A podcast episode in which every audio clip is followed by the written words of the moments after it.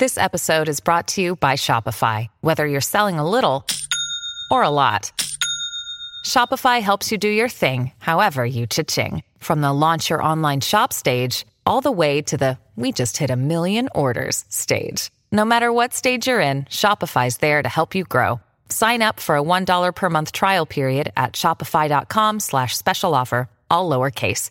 That's shopify.com slash special offer. With threats to our nation waiting around every corner, adaptability is more important than ever. When conditions change without notice, quick strategic thinking is crucial. And with obstacles consistently impending, determination is essential in overcoming them. It's this willingness, decisiveness, and resilience that sets Marines apart. With our fighting spirit, we don't just fight battles, we win them. Marines are the constant our nation counts on to fight the unknown. And through adaptable problem solving, we do just that. Learn more at marines.com. It is Ryan here, and I have a question for you. What do you do when you win? Like, are you a fist pumper?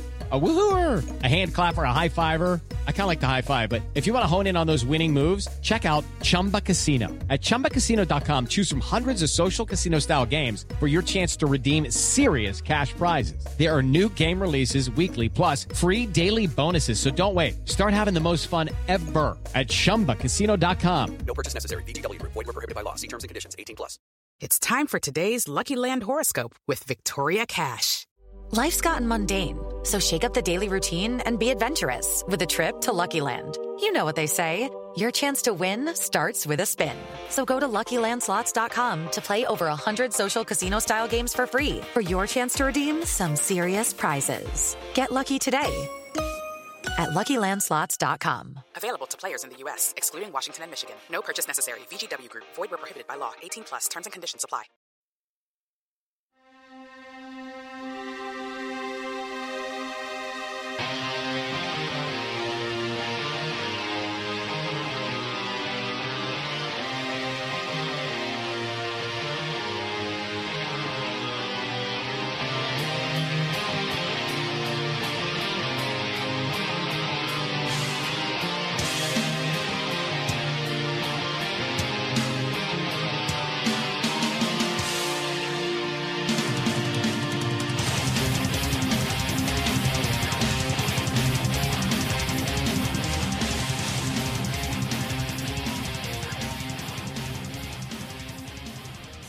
Ahoy, Mets fans. Welcome to episode 315 of Amazing Avenue Audio, the official podcast of your SB Nation New York Mets site, Amazing Avenue.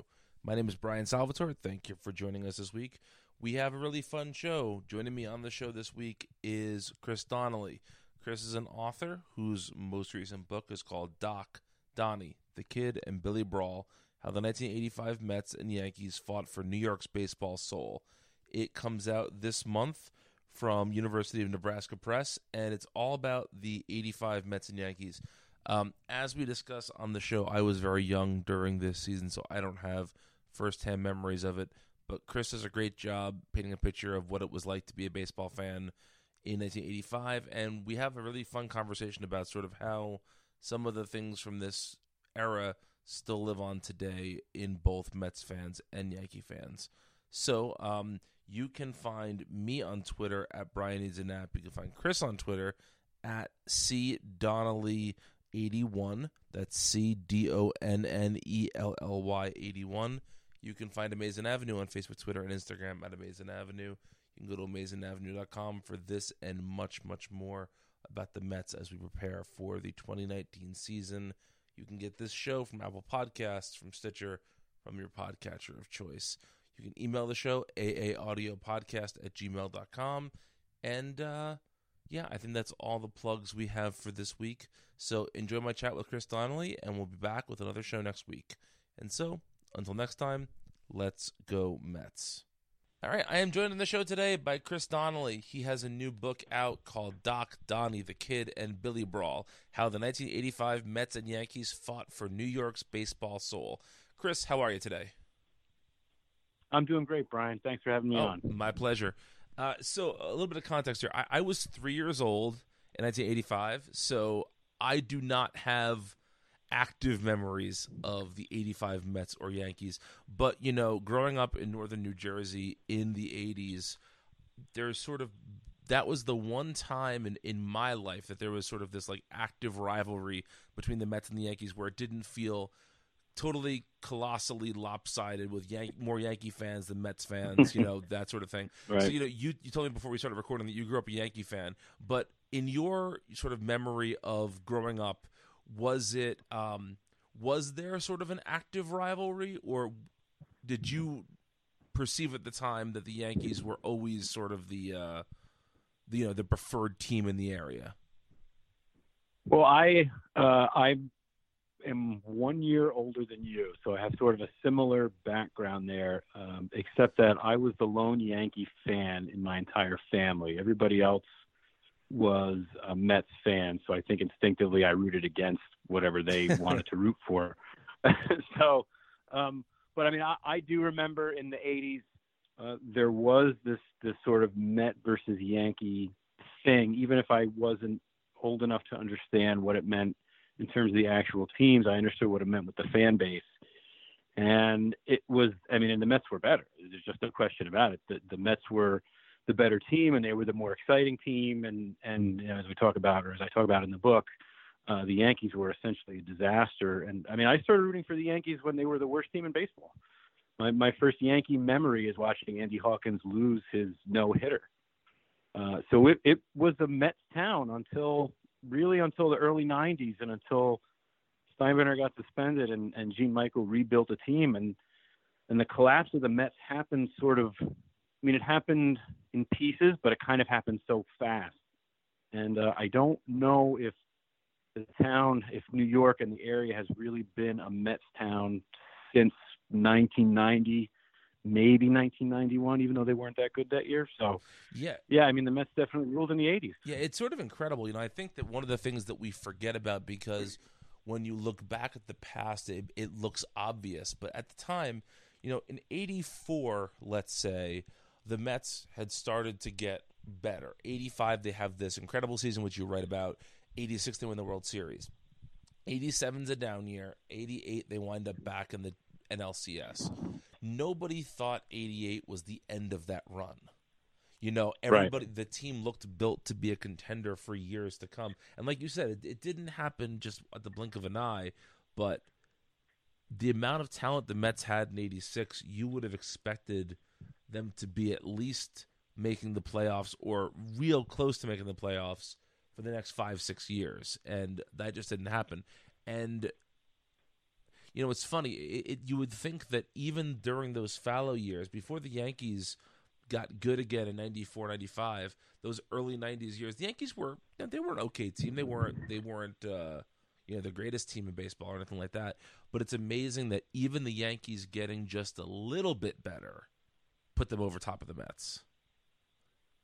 Yeah, and I think in some ways it was because the Yankees had been around so long and had been so successful that because there was this drought, which I think for most franchises would just simply be how the way things were, but because it was the Yankees, it was this unimaginable drought of 14 years without going to the postseason, or 10 years without going to the postseason, and 15 years plus without winning a World Series. So I think when they started to become better again in 1992, and they started to improve um, I think people in the city, not Mets fans, obviously, but I think people in the city were looking forward to this sort of this rebirth of the team, and ironically, doing it the way that the Mets basically did it in the 80s by making some really shrewd trades and by letting their young talent develop. I mean, like everybody loves to see people come through the farm system and flourish with their team. Everybody loves that, and, and that's what the Mets did in the '80s, and it's what the Yankees did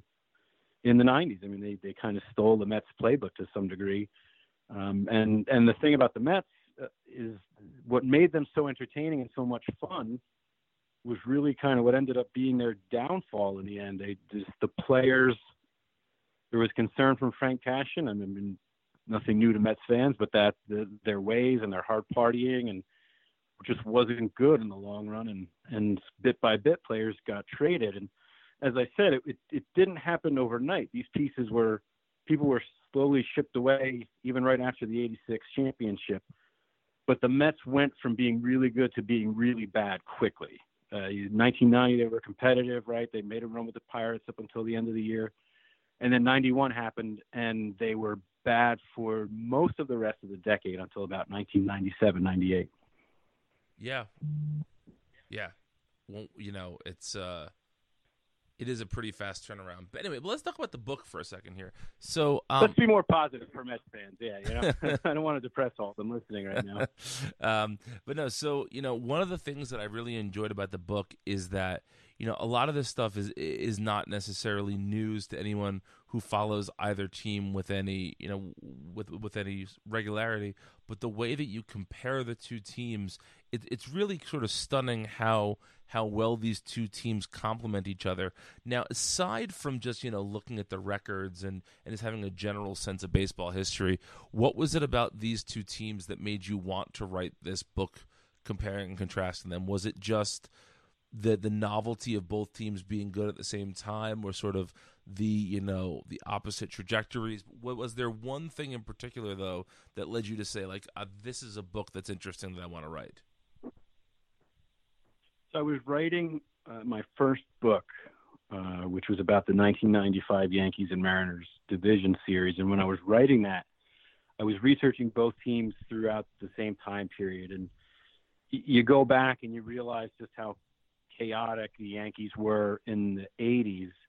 And it just sort of dawned on me that uh, the Mets were sort of the complete opposite of that um, internal chaos, or at least in that in terms of the Yankees' internal chaos was such a downer for fans and for the team. Whereas with the Mets, the, the drinking, the fighting, the partying, I mean, the fans loved it, and to this day still embrace it. Right? You can't watch an '86 championship uh, documentary without mention of all that stuff. They embrace it and they love it, and uh, it just sort of fascinated me that here you have these two teams um, that throughout the 80s were going in the complete opposite direction. The Yankees were in the world were in the ALCS in '80 and the World Series in '81. The Mets were uh, terrible. I mean, there's just no other way to describe them. They were just terrible in the early '80s. And then by the end of the '90s, everything had completely flipped. The Yankees were terrible. The Yankees were embarrassing, and the Mets, even though they didn't quite get to where people thought they were going to be, they were still the talk of the town. They were still a great team. They still had great personalities. And it just so happened that 1985, the middle of the decade, is where the two of them met uh, on their different paths, on one going up and one going down. And I guess there was just something about the the symmetry of that that sort of intrigued me. Not to mention just the, the season itself is so incredible. I mean, you'd be hard pressed to find another season like that, both in baseball and for these two teams. In terms of what happened, I just thought this would be, uh, just thought it'd be an interesting topic, and people would want to read about it. Yeah, it's uh, it really is an incredible season for a number of reasons. I want to kind of point out like two or three things uh, to our listeners that maybe if they weren't aware of it, you know, the sort of the things that happened in '85 that were that were so interesting. And the first one is is very very Yankee centric, and that's that this was the fourth go around for Billy Martin as manager of the mm-hmm. Yankees, and the Billy Martin saga seems almost impossible in 2019. like I cannot yeah. imagine any team, but especially the Yankees, giving a manager this many chances. In doing all of your Billy Martin research, what was the bit that stood out to you as the as the most chaotic element of his fourth go around with the team? Well, that would be the the weekend in Baltimore towards the end of the season, where uh, Billy had fights on consecutive nights. And then, um, as I note in the book, there was really no mystery at that point to how things were going to go when Billy was manager because he'd done it everywhere. Billy would come in with this bad team. He would bring his exciting style of baseball, hitting and running, stealing, doing sort of crazy things. Team would get better, everything would be great, and then there'd be the drinking and the fighting, and then he would be fired. And it happened essentially on every single team he managed from the time he began managing in baseball. And the, you know, Yankee fans loved Billy Martin un, until about the third time he was manager, because then everybody knew how it was going to go. and that was 1983. And, and sure enough, he was fired. 85 comes, and they did not want him. I mean, Yankee fans were not happy that he uh, had been hired. But then he comes in. The Yankees get better under Billy. They make a run. But then, as everybody could have predicted, he's in Baltimore, and on a Friday night, he gets into a fight with a fan. And Billy always thought that that was a setup from Steinbrenner. He thought that Steinbrenner had sent the guy in to, to fight him so that George could fire him again. And then the next night, he has the fight with Ed Whitson, which I go into uh, detail in the book for a couple pages. I mean, those two guys were just Ed Whitson was a pitcher for for people who don't know. He was a pitcher uh, who had spent a good chunk of his career with the Padres. Had signed a big contract with 485 to pitch with the Yankees, and his and Billy's personalities just did not mesh. Uh, Billy was a yeller and a second guesser, and Whitson that's just he didn't thrive under that kind of atmosphere. That wasn't his mentality, and it showed in the way he pitched. And uh, Whitson actually got into a fight with a fan at the bar, um, a fan who I spoke to, a fellow by the name of Albert Millis. And Billy came over to break it up. Uh, but Ed Whitson hated him so much that he started yelling at Billy. Uh, and there were some magic words that you could say to Billy that would get him off. And Whitson calls him a motherfucker, and Billy turned around and punched him in the face. and then, and then uh, the the players are breaking up the fight, but they end up in the this was in the bar in the hotel, the Cross Keys Inn in Baltimore, and the players are breaking up the fight. It ends up in the lobby. They're in the lobby, and Whitson kicks Billy right in the balls, um, sends him to the ground, and then Billy gets up and says, "Now you've done it. Now I have to kill you. I have to do it." they end up outside. They end up right outside in front of the hotel, and Billy uh, uh, Whitson, excuse me, tackles Billy into the ground. I describe it as sort of like a bull going at the matador. He just went at him, drove Billy into the ground, broke his arm, broke a couple ribs. They break up the fight, and some players take Whitson around the back to the service elevator. Billy goes back in the hotel, tries to find out what room Whitson is in. They wouldn't tell him, so he gets in the elevator. In one of the worst cases of bad timing ever, the elevator door opens uh, for Billy, and walking by at that moment is Ed Whitson, and then they fight a fourth time in the hallway.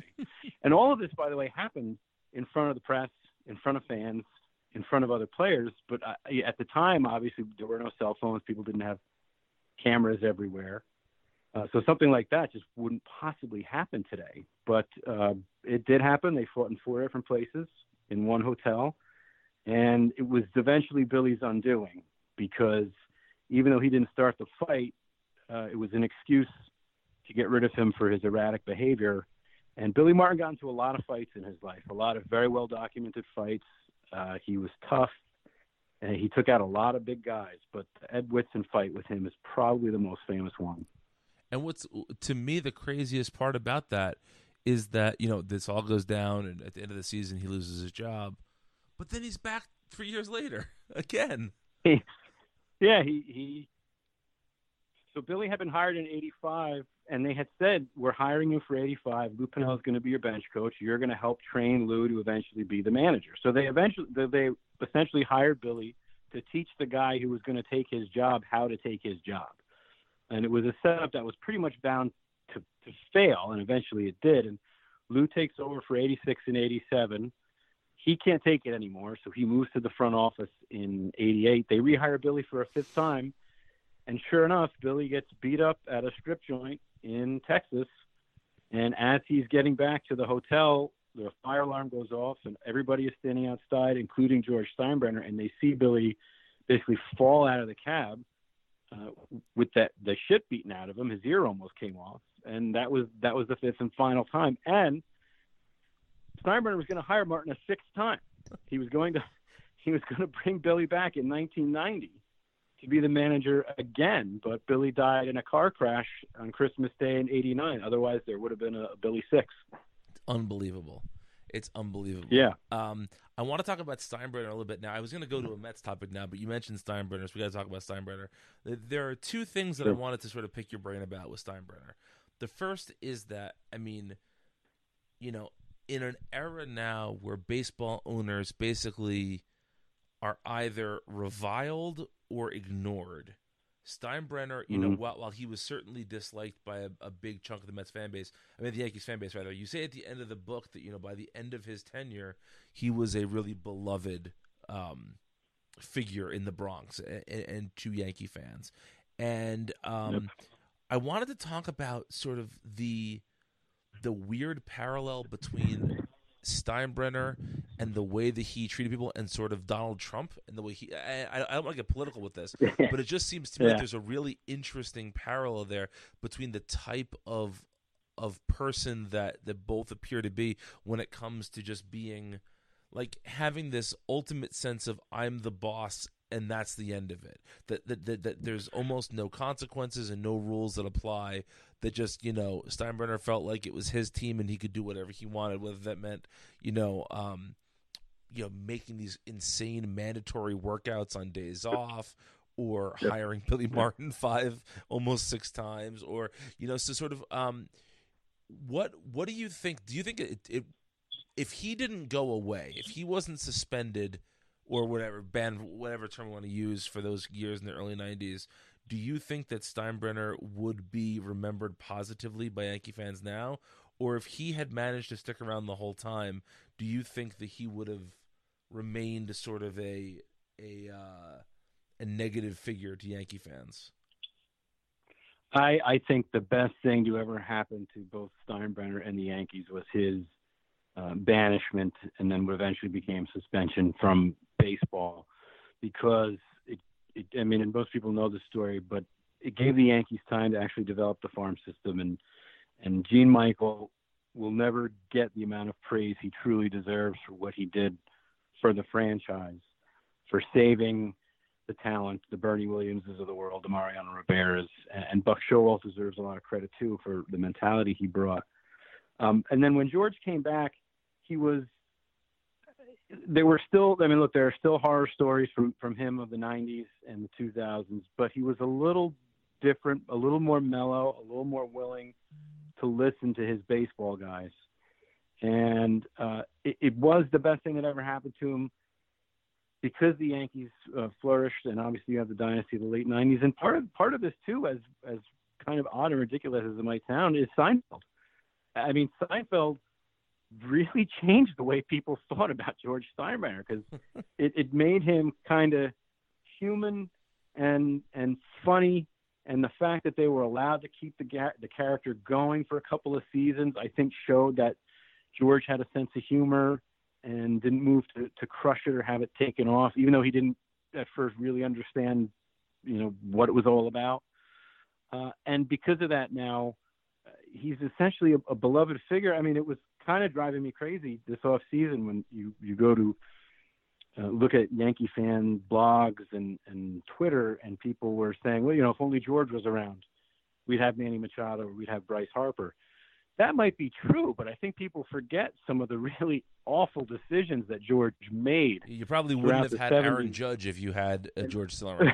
right, yeah. right, right. No Judge, no Severino. I mean, it's just and on and on and on. And um, it's it's really truly one of the remarkable uh, changes in baseball history. How people felt about him for an entire decade plus, and how people felt about him in his later years while he was still alive and then after he died. Uh, it's it's truly it's truly remarkable how that happened. I mean, w- winning helps that a lot. A- Absolutely, absolutely. But the you know the winning could not have happened with George there. It just he, just wasn't. Um, he thought he knew better than his baseball people, and uh, and it relo- resulted in a ton of incredibly. And I go through this in the book, and and the bad trades and free agent signings I talk about in the book are only to 1985. It doesn't include what happened towards the end of the decade with some of the more memorable bad trades like Ken Phelps. Uh, but winning helped, but the winning also, I think, caused him to maybe, I don't want to relax isn't the right word, but he wasn't the George of the 70s and the 80s, this, the manic George. And also part of that is that the Mets weren't good anymore in the 90s. And he didn't necessarily have to worry about the Mets taking away Yankee fans or if they were going to win or not. So it was really just a perfect combination of Yankees winning, Mets losing, and and George being a reoccurring character on the most popular show on TV. Okay, round two. Name something that's not boring. Laundry. Ooh, a book club. Computer solitaire. Huh? Ah, oh, sorry. We were looking for Chumba Casino. That's right. ChumbaCasino.com has over 100 casino style games. Join today and play for free for your chance to redeem some serious prizes. ChumbaCasino.com. No purchase necessary. Full prohibited by law. 18 plus terms and conditions apply. See website for details. With lucky landslots, you can get lucky just about anywhere. Dearly beloved, we are gathered here today to. Has anyone seen the bride and groom? Sorry, sorry, we're here. We were getting lucky in the limo and we lost track of time. No, Lucky Land Casino, with cash prizes that add up quicker than a guest registry. In that case, I pronounce you lucky. Play for free at LuckyLandSlots.com. Daily bonuses are waiting. No purchase necessary. Void where prohibited by law. 18 plus. Terms and conditions apply. See website for details.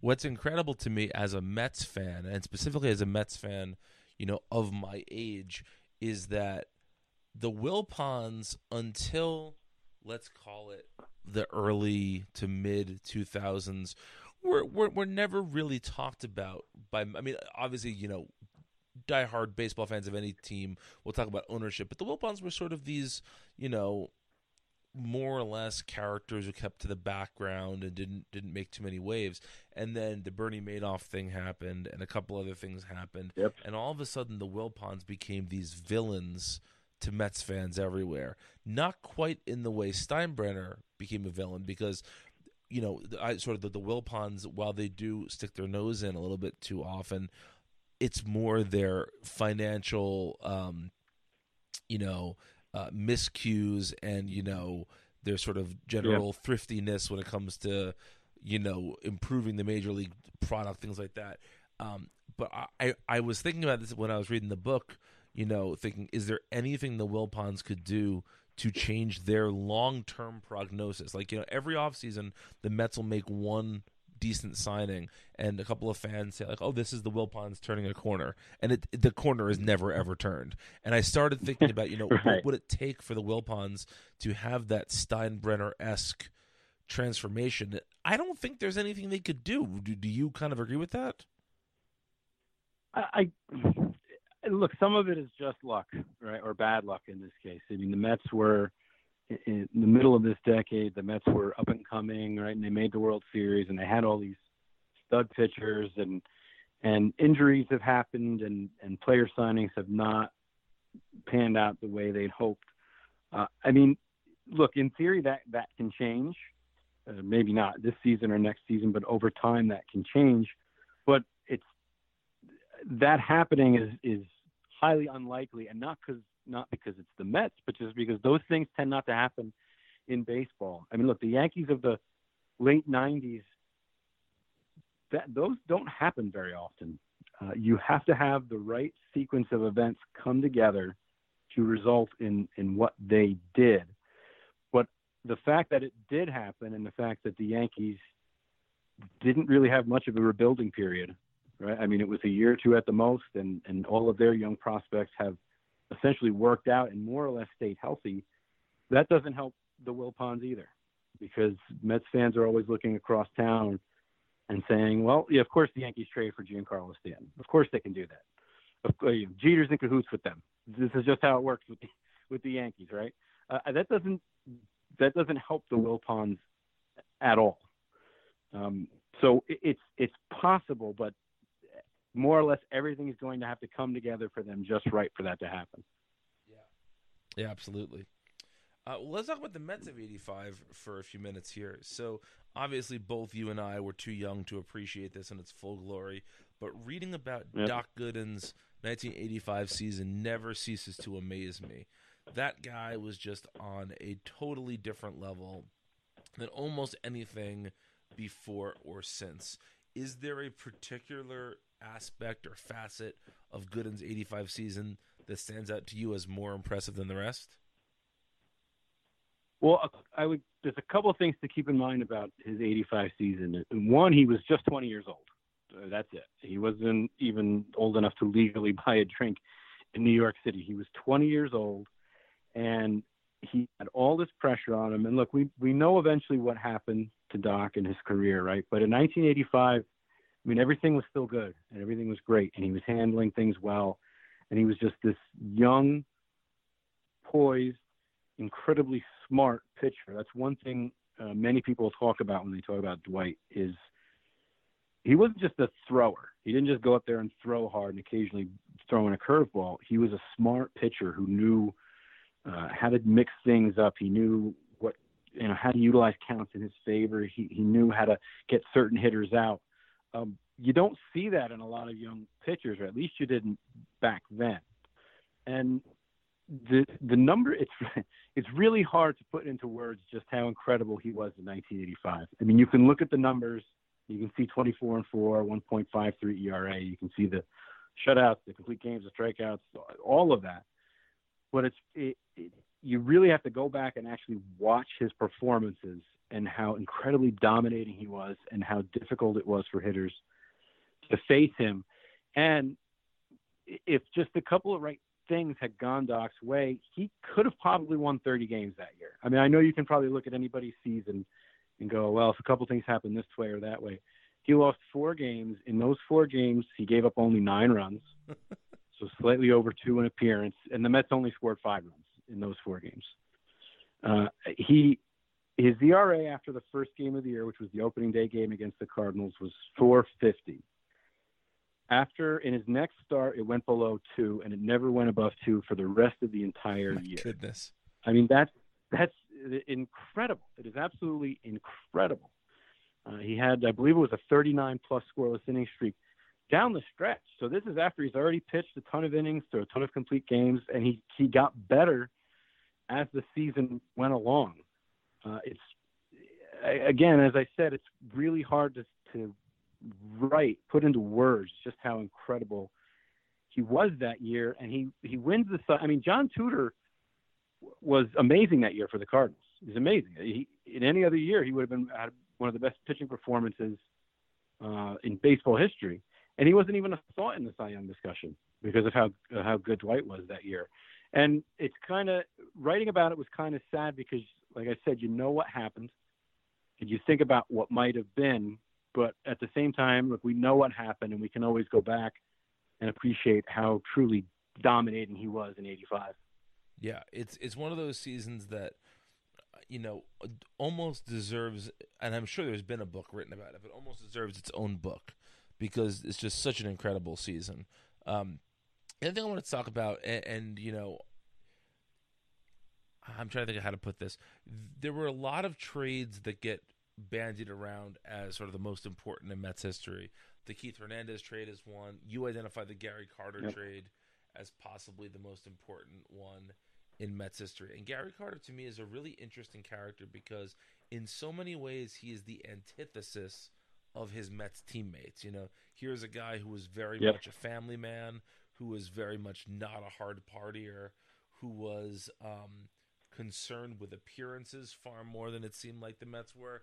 But on the other, but he's also this sort of glue that holds together the team, and his his appearance at the start of the '85 season is is really what you know what what catapults the Mets into into contention. If, if he wasn't there, the '85 season would have gone very very differently.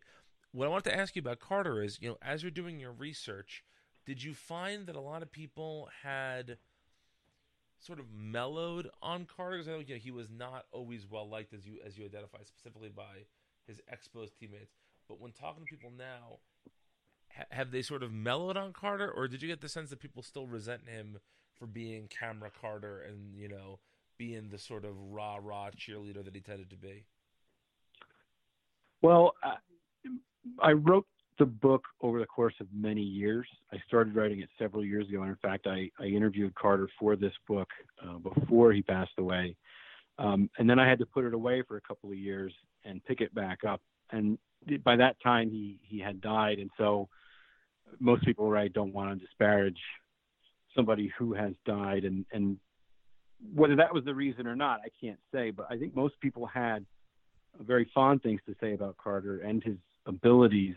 Um, but as you point out, I mean, that was not the case. I mean, they hated him in Montreal, his teammates, and that's I mean that's not they didn't dislike him, they hated him. Uh, they thought he was a fake, and they thought he just wanted to get in front of the cameras. And uh, look, I think part of that was because Montreal wasn't the most pleasant place to be in the mid 80s as the team started to go downhill. Um, and Carter, he learned French. He he tried to become part of the community. He tried really hard to make things work. And I think there was a sense, at least in in Carter's mind, that well, if if I'm miserable here, how can this guy possibly be happy here? He must be some kind of phony. Right. And I think that's kind of where part of it is. And, and they still resented him even after the trade. They still mocked him. And then there's a story in the book about when the the Mets first go to Montreal that year, and Carter goes back for the first time. That the Expos had pinned up an article in their clubhouse with Carter in it, and they highlighted every time he said "me" or "I," and I think it's 19 times in the story, right? And they use that for motivation. But the crazy thing is, he goes to the Mets, and those same qualities that made people hate him in Montreal. Uh, I mean, they loved him in New York, loved him. I mean, not, look, some of his teammates didn't, um, but by and large, they loved him. They loved the curtain call. They loved the enthusiasm. They, they loved the uh, just the, the joy of playing the game of baseball. And I call the Carter trade the greatest in Mets history, and I do think it is because I think there are other important trades. I think, regardless of what you think of him during his Mets career, the George Foster trade was important because it showed folks that Frank Cashen was really going to try and right this ship, and that he was willing to go out and get big players. Uh, the the Hernandez trade obviously is, is a huge deal, but the Carter deal was different. This was the this wasn't the Mets taking advantage of uh, a situation where somebody was going to fall in their lap. This was them getting the best catcher in baseball and sending a message that look what happened in 1984 we don't consider a fluke we know we're this good and now we're getting this final piece and we're going to win it and that's really what it sent and it had the additional added benefit of happening right after the yankees traded for rickey henderson and it basically took that away from the yankees and look some people might tell you that that didn't mean anything or wasn't important or that the Mets didn't care about the Yankees or vice versa. But that was really important at that time. And it's something that must have driven George Steinbrenner crazy. That after the Yankees get who someone who may have been arguably the best player in baseball, the Mets go out and get Carter and make it. And it was a huge deal when they traded for Carter. I think people understood what that meant. And it changed, as I say in the book, it, it changed the makeup of the National League East for the rest of the entire decade. I mean, the, the Mets were the team now that people were going to have to contend with. Everybody else sort of had fits here and there. The Cardinals were good one year, not good the next, back and forth. Uh, but no, the Mets were, were making a huge, huge statement with the Carter deal, and I think that's why it's the biggest trade in history, in their history.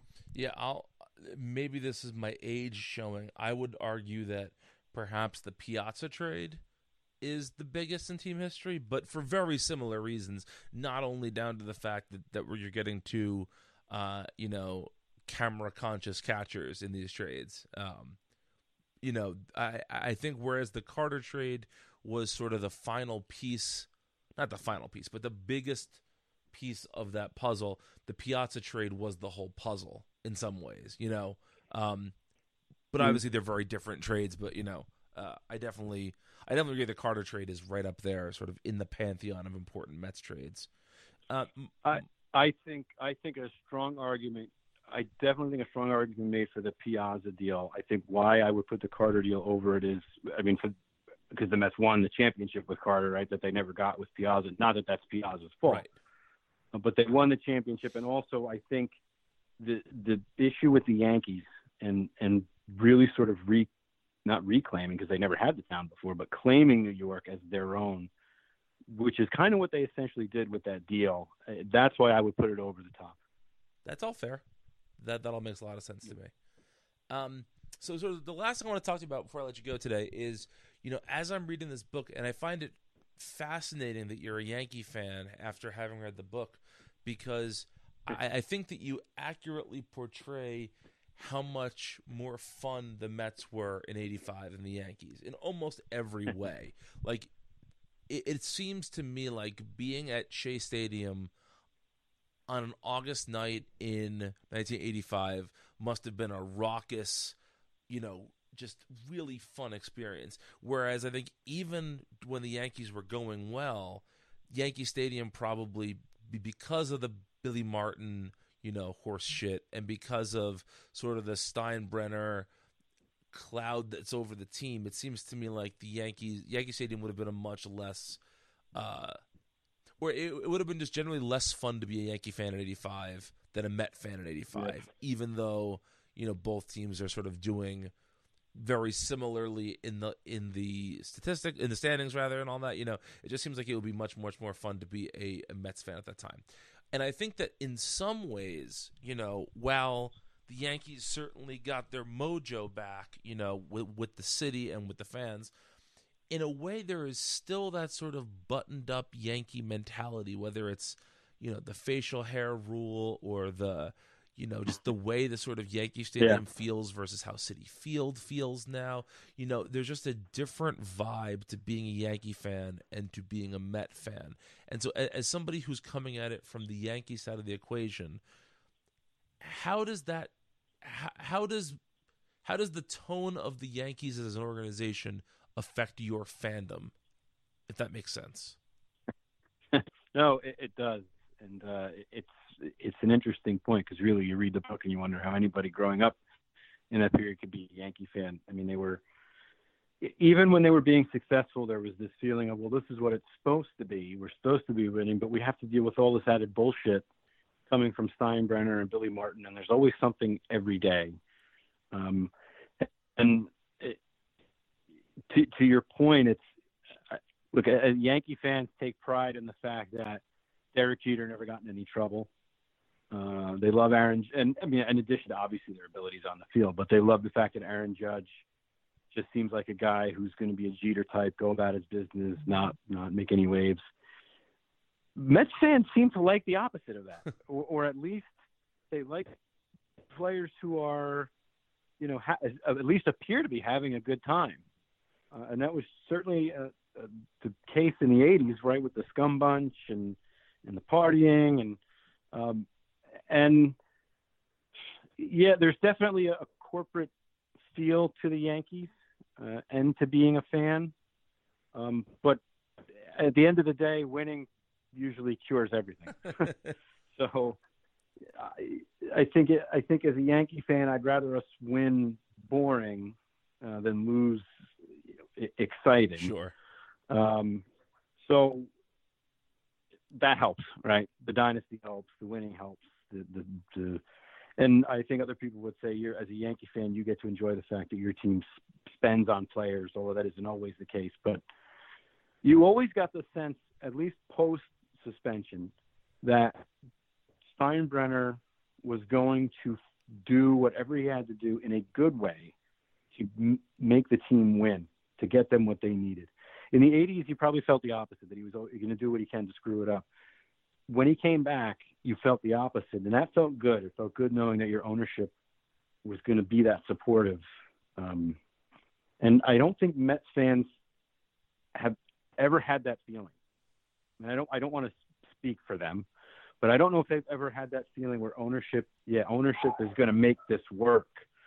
Um, especially to the point you made about the Wilpons. I, I think they sometimes feel it's just the opposite. They're going to figure out how to screw this up. Yeah. Uh, so I think that in part makes being a Yankee fan easier. That's very fair. Um, yeah. So I, I actually I, I, have to confess here I have not been to New Yankee Stadium yet. Um, I have I had spent ma- okay. many many days at Old Yankee Stadium. My dad's company growing up had Yankee season tickets. I was actually at that uh, epic extra inning Mariners Yankees uh, playoff game uh, in ah. '95. Yeah, and uh, you know went to many, many Yankee games. But I remember as a kid feeling like, and this is overstating it. And I was a Mets fan in Yankee Stadium, so it's a, it's a very different vibe too. But I almost felt like I was. I was supposed to cheer, but I couldn't cheer too much at Yankee Stadium.